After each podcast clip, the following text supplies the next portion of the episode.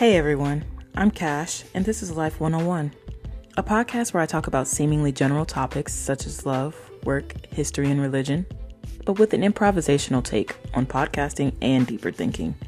An all encompassing podcast with a little something for everyone. So grab your pen and paper and let class begin.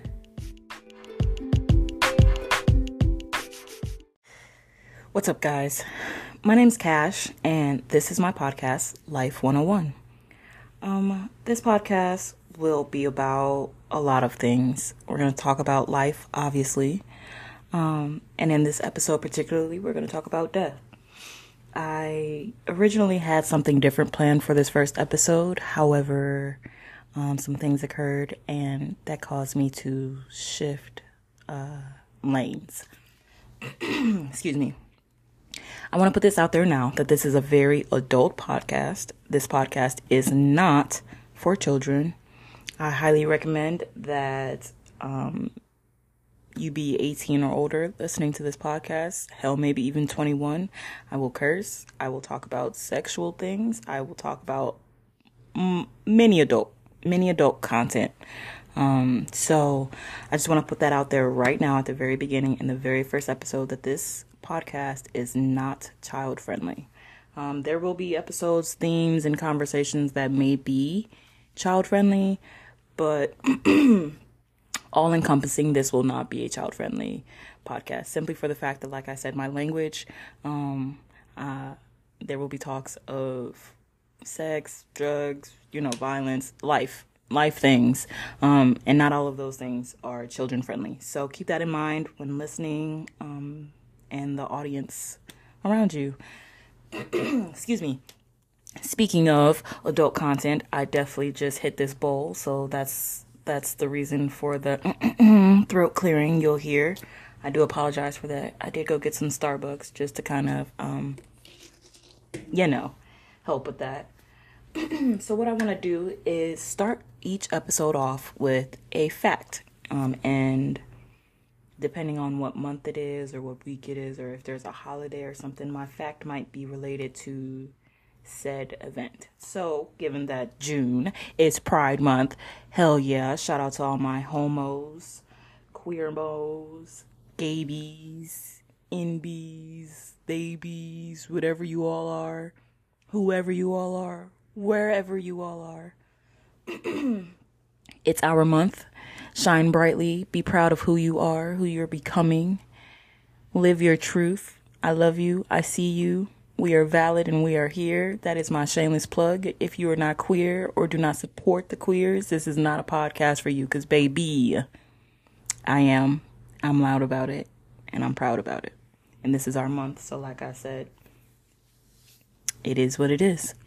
I'm going to be about it. So, with that being said, I'm going to start off this episode with a fact um, for Pride Month.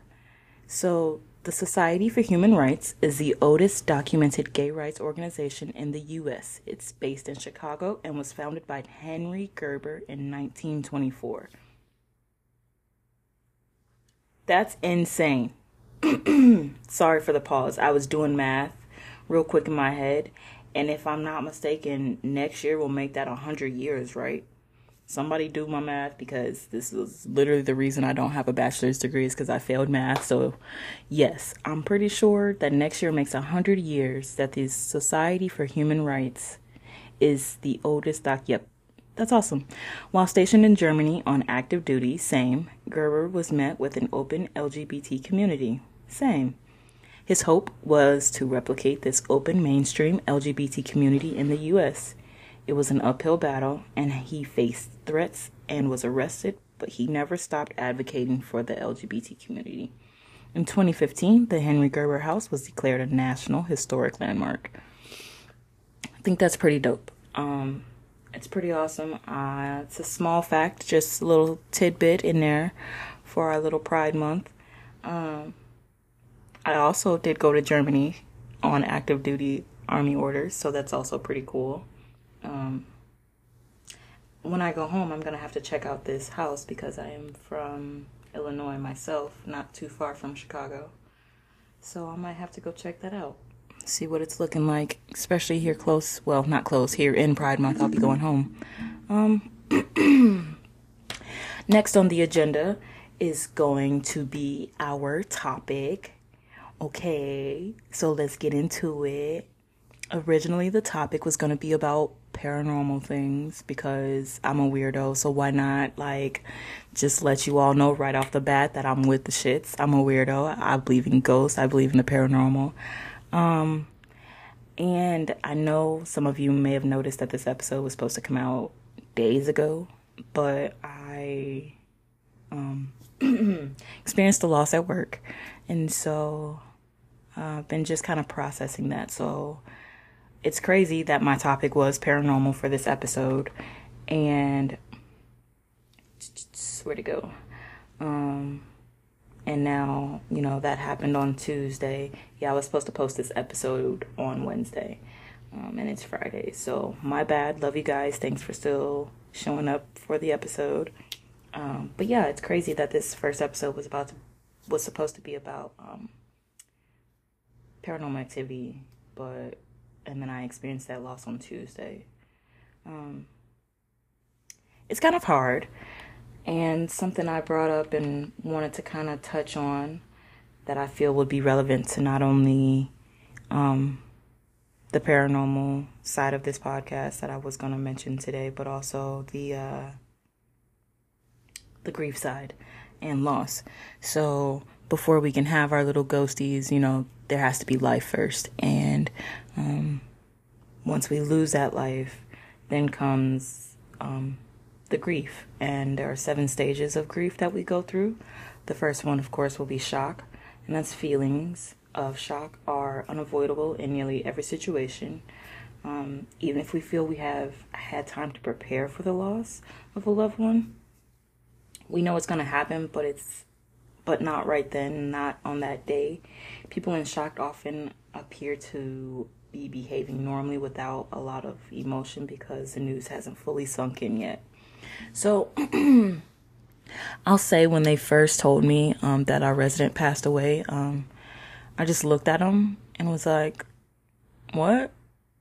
You know, and uh, she told me again, and she said it, and she like told me what happened, and I was mid button on my shirt because I had just got to work and I was buttoning my shirt, and I just kind of stopped and I looked at her and I like nodded and I said, hmm, okay. And I kept buttoning my shirt. And then that's when it hit me. Like immediately I felt the tears. But I think in that first initial moment, like it was like, whoa, what? That's not what I was expecting to hear as soon as I walk in the door. You know what I'm saying? So there was definitely that very initial shock. Like I hadn't couldn't really process and like it didn't really make sense what they were saying to me. and so I yeah, I was like, mm, nah. And then the second stage, literally with that nah comes denial. Many people experience denial after bereavement. They know something has happened, but it doesn't feel real. So that's literally how I felt like um, I was there um, and I just kept waiting to see this resident come around the corner, you know, come into the facility. And I'm like, uh, kept looking and people kept talking about him. And I'm just like looking for her. And I'm like, whoa, this isn't real. I'm like, she's just up in her room. She's not feeling well or she's tired today. You know, she's having one of those days. So she's not going to come down today. So I just, it wasn't real. Like I said, nah, not, not, not her. Like, nah. Excuse me, Lord have mercy. Let me take a drink here because that's going to get annoying. All right. Then the third stage um, is anger. And I'm telling you this because I experienced all of these within that day. And I was recognizing each time I was like feeling one of these stages. So the next stage is anger. Um, and I would notice that anytime one of those mean residents came into the facility, or like one of the ones that complained a bunch, I'm just like, ugh, like we lost them, but not them. Like what? Like, ugh, I was so angry, like, and I was so angry at myself for even having that thought. Um, but I'm just I was so mad, like, of all people, like, why her? You know what I'm saying? Like, very angry, very angry about it. Um, the next stage is bargaining. The bargaining stage is about making promises to yourself or a higher being, asking the universe for a chance to put things right. A bereaved person may seek reason for their where there is none. and they feel guilty about how they behaved or feel in some way to blame. Um, I haven't really felt bargaining except for like kind of with that anger, like, oh, well, why her and not them? You know what I'm saying? Um, not necessarily bargaining their life or hers, but like, you know, like, why did it have to be her? Like, I'm angry. Like, I would have rather it had been one of the mean ones or one of the racist ones the ones that complained to us about every little thing. Like, she never complained about anything. She was the sweetest. She always smiled. She always complimented people. And so, that bargaining, I guess, was more so me being like, ugh, well, why her and not them? You know, I wasn't necessarily saying take them, give me back her, but it was just like, ugh, you know what I was saying? And then the fifth one is depression. The jumble of emotions that usually accompanies the grieving process can typically lead to feelings of depression, isolation, anxiety, and a feeling of dread. Sometimes the suffering seems too much to bear.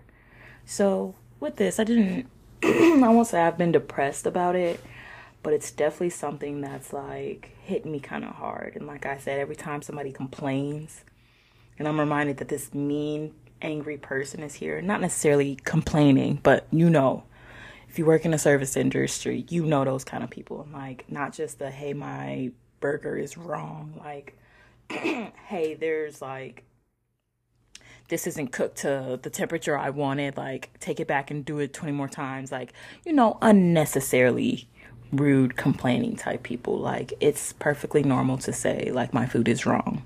But those people who go about it in a negative way, that's what I'm talking about. Um, so I guess I've been more so just sad that I won't get to see this resident again.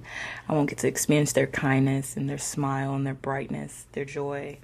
Um, just their simple smile, I'd ask them, you know, hey, where are you to get today? And she'd always look at me and be like, hmm, I don't know, with this kind of mischievous grin and like shrug her shoulders. And it was just the most innocent looking smile and interaction ever. And it was always just pleasant talking to her. She got a glass of wine when she'd come in. And one of the one of my coworkers was telling me how uh, she told him that she had a Cadillac, um, a nice Cadillac car, but it was an older model. And younger guys would approach her at the lights. You know, they'd come up to her at the light and they'd look at her and they see her kind of car. And uh, the light would turn green and she'd dust them. This 93 year old lady dusting these guys in her Cadillac. And it was just so funny. And I could picture it in my head with the, you know, little grin on her face when she passes them, you know, gets through the light. And so, um, I'm while I'm saddened that I won't get these interactions again. Um, six comes to mind also. Six comes up for me a lot within those uh, sad, depressing moments. And six is acceptance and hope. Humans by nature crave contact, connection, and support. And at some stage in the grieving process, we w- will want to engage with friends and family again. Acceptance is about realizing you can't change the circumstances, but that you can gain some control over how you respond. And I don't know if I said this yet, but I struggle with um, death. Struggle really bad with it and have a hard time processing the fact that I will never have these interactions in this specific way with this specific soul again. Now, in a in a miracle twist, this soul could come back into my life as someone else in a new experience. But like I said, it won't be the same. We won't even probably realize that it's the same soul. Mind the age gap and everything. So, you know, but it is it is very nice to know that she's not suffering. Um, I know she experienced a loss herself um, earlier in the year, and that was really weighing on her. And so I know that now she's reunited, excuse me, with that person she lost. I'm really sorry, guys, that I've been having to clear my throat so much. Noted to smoke way before the episode so that I'm not constantly doing that the whole episode, or at least make sure it's not as harsh, because Lord help me. Okay. Um, shout out to Starbucks, by the way, because this pink drink is addictive. I will give you all my money for these pink drinks. Like, just take it. Shut up and take my money, Starbucks. Um, but yeah, so even though I've been struggling my whole life with how to handle death and not being able to interact with these people again, um, it I think this position that I have now, the job that I work now, will help me with that because obviously I work with the older community now, so it's something I will experience more.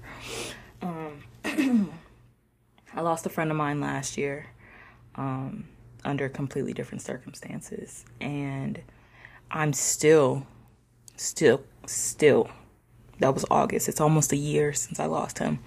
To this day, going to the grieving process, and him and I were friends for a few months, um, really good friends. I got to know him really well, and he died tragically.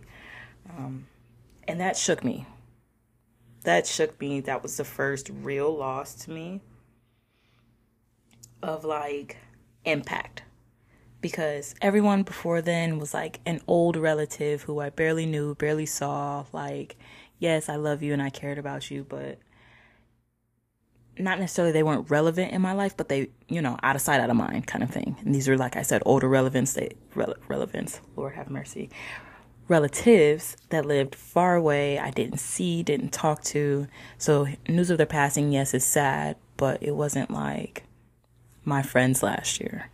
Um, there was one person who was kind of close to me before this that I lost, and it was a teacher of mine. And when she passed away, that broke my heart. I was away at basic training and I wasn't prepared for that. No, nobody's prepared for that, but we had just got our phones back for the first time and we were going on Christmas break and I was like, yeah, so I'm going through my notifications and I saw that someone sent me a picture of her obituary and I was like, oh, you're joking. This is a this is an awful joke. Like this is not funny.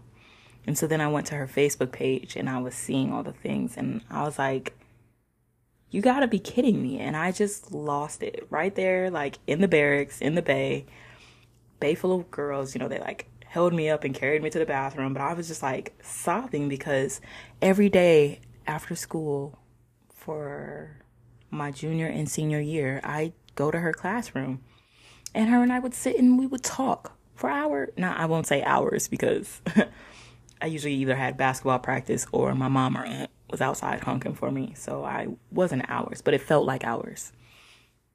And we would just spend time talking and getting to know each other and sharing perspectives. And she was hell bent that me being gay was a phase.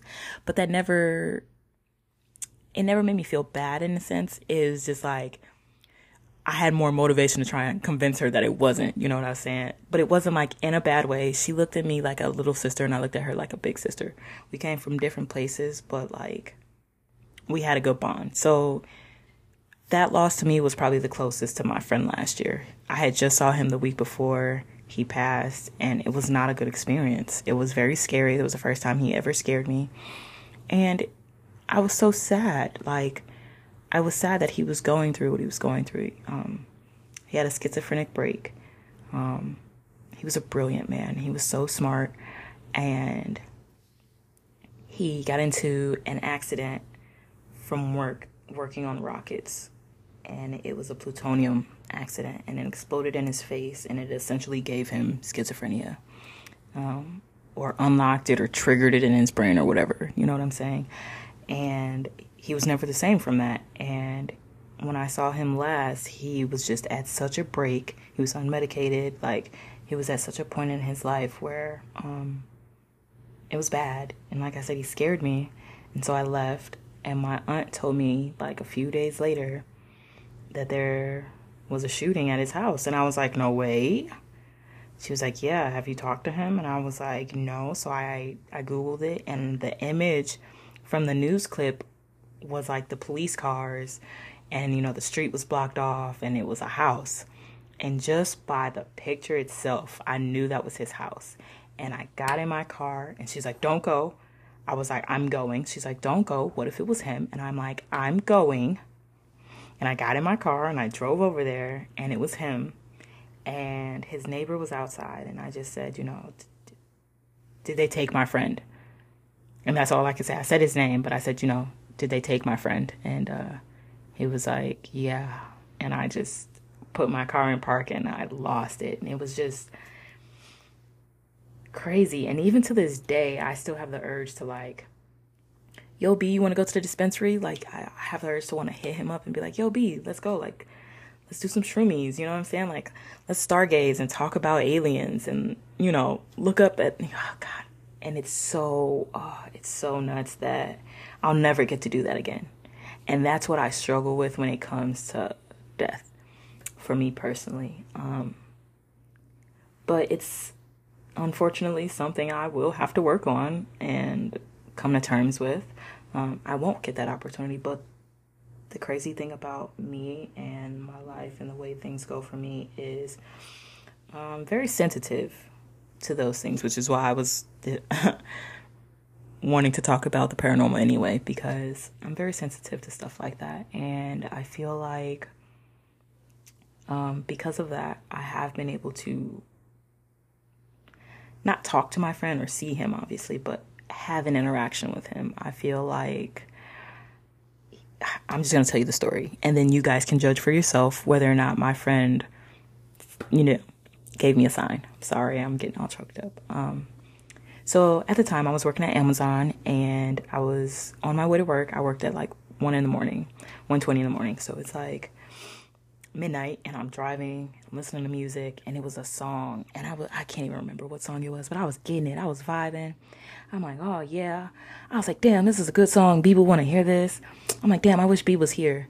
And uh I was like, damn, I wish B was here. And I kind of got sad and I turned the music down. I drove to work and I got there. Checked in. I'm like, yo, where am I at tonight? They're like, oh, we're just gonna have you do non-cons, which is the big ass boxes and shit of stuff y'all order. The mat them big ass boxes, I had to like, you know, organize and sort so they can go down the aisles, be distributed to y'all. Ooh, y'all hear Bailey back there? That's my dog. Um, so I'm over there doing that, and at first it was just me. He was like, "I'll send you some help um, as more people come in." I'm like, "Okay, cool." Um, so I had to go up because one of the supervisors was about to pass out, so I ran to go grab him some water and some snacks. And in the midst of that, I passed by another supervisor and he's like, uh, hey, I sent you B. And I was like, cool, thanks. And I kept going and didn't think about it. And then on my way back, he was like, oh, yeah, um, I mean, I think he said Nate or somebody else like that. He's like, Nate is over there also to help you. And I'm like, cool, thanks. So I, you know, I get back there, get supervisor snacks. I go back over there. I'm like, okay, hey, and I was like, uh, you must be Nate. And he was like, yeah. And I was like, and you must be B. And he's like, yeah. I was like, okay, cool. I'm Cash. Nice to meet you guys. Um, you know, I was like, you can explain what we were doing and all of that. Still not registering in my head what has happened here. So then I'm talking um, to B, and he said something, and I was like, you one cool dude, or something like that, I said to him. And in that moment, I just stopped. And I said, Your name is B? And he was like, Yeah. And I was like, Oh my gosh. And he was like, What? And I was like, Oh my gosh. I was like, This morning, I, I, I was just saying, I wish my friend B was here. I lost my friend, and you know, I told him I lost my friend, and I was like, you know, and I was kind of missing him this morning, and I just said that I'm, I wish he was here, and then I walked past the supervisor and he told me he sent me B, which is you. And I didn't really pay attention to that. And I'm over here talking to you. And whatever it was I had just said to him was something I would say to my friend. So I told him, I was like, the thing I just said to you is something I literally used to say to him all the time. And, uh, it just triggered in my head. And your name is B. His name is B. And I just started bawling and I, I like, I was like, excuse me, you know, and I just like walked away to the bathroom to like fix myself and compose myself. And I was like, B, thank you. I was like, I miss you. I love you. Thank you. And like, to me, that was him being like, I hear you. I'm here with you. You know, I got your back. I'm still with you.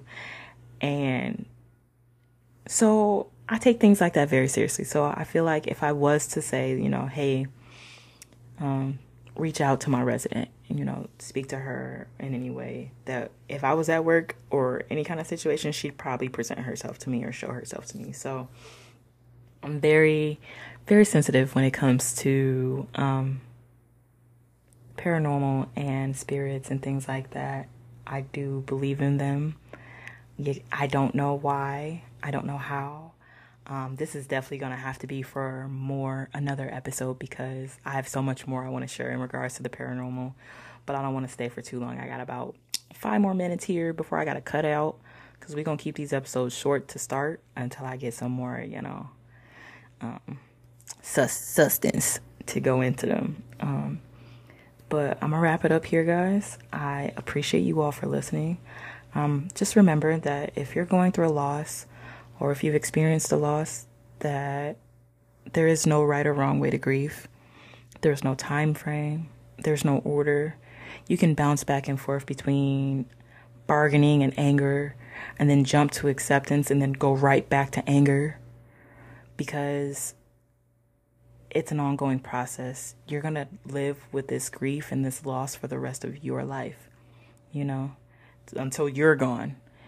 The so it's important to know that um, there's no right or wrong way. There are healthy and unhealthy ways, of course, just like with everything else. So I want you to be mindful of the healthy and unhealthy ways you're coping and dealing with loss and grief make sure you stay positive. Um, remind yourself that you're still here. Your life is still going. And whomever it is that you've lost is not, they're not gone. Just that physical is gone. They're here with you.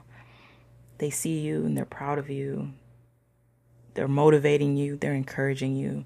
Keep an eye out for those little things, those little trinkets. Like, had I not had that conversation with B at work, it wouldn't have it wouldn't have clicked in my mind that my friend was letting me know he was there for me in two ways. He he even had the supervisor say, "I sent you B."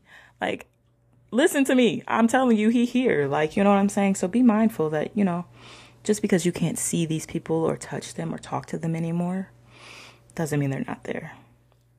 Take your time for yourself, your mental. Put yourself first. Be there for yourself.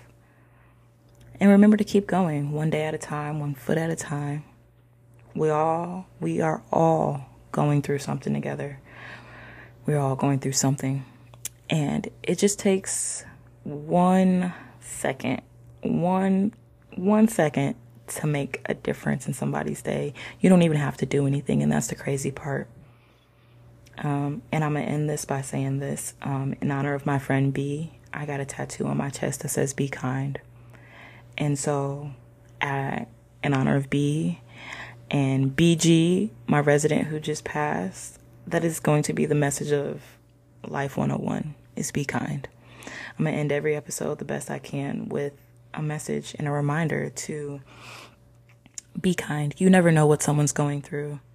Um, I'm constantly reminded that at work, um, when they're being mean to me or they're being snarky about their food being wrong or something like that, it has nothing to do with me. I smile all day. I greet them all. I treat them with the utmost respect and kindness. So it's not me. They're not upset with me. They're going through something. And that they don't have an outlet for that, whatever they're going through, whether it be in pain. I found out one day one of my residents lost her brother. And she was being so hateful to us about her food and everything else. But it was because she was grieving. So remember, don't take things personally. It's not always you. Sometimes it is. Don't get me wrong accountability is also a very real thing, but give people the space to feel. Don't always take things personally. Remind yourself that everybody is going through something. The word for this episode is sonder. I'm going to leave you all with that. And I hope you have a good day. Thank you for listening. I appreciate you all. I love you all. And we'll see you next time. This is Cash on Life 101.